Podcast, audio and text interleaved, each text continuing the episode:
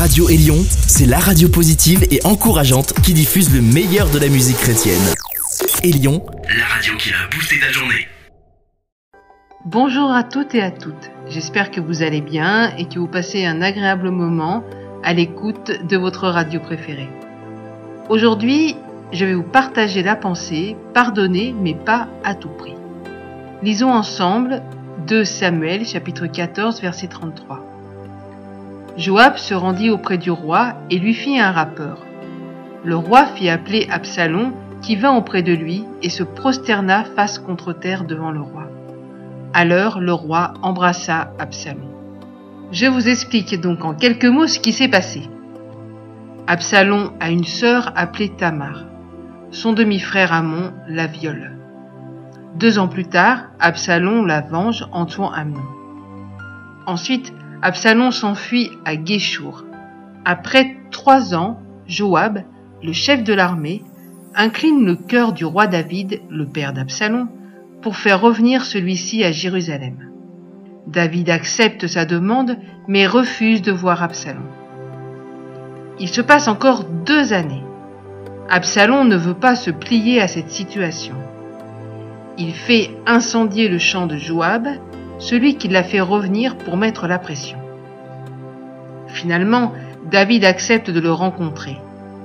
Et juste après cet épisode, Absalom fomente un coup d'État pour prendre le pouvoir à son père.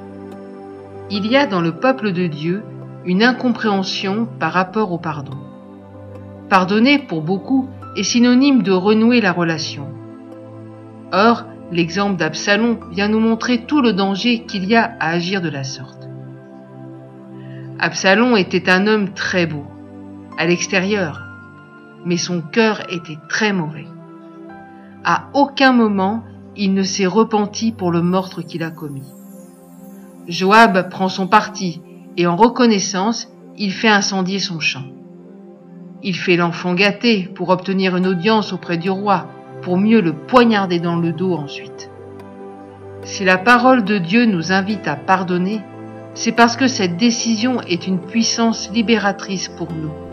Mais attention, renouer la relation avec notre offenseur ne peut s'envisager que si celui-ci change et s'il démontre un repentir sincère. Si nous ne prenons pas cet avertissement au sérieux, nous serons blessés à nouveau au point peut-être d'être anéantis. Mais bien aimés, nous sommes appelés à vivre en paix. Paul dira, autant que cela dépende de vous.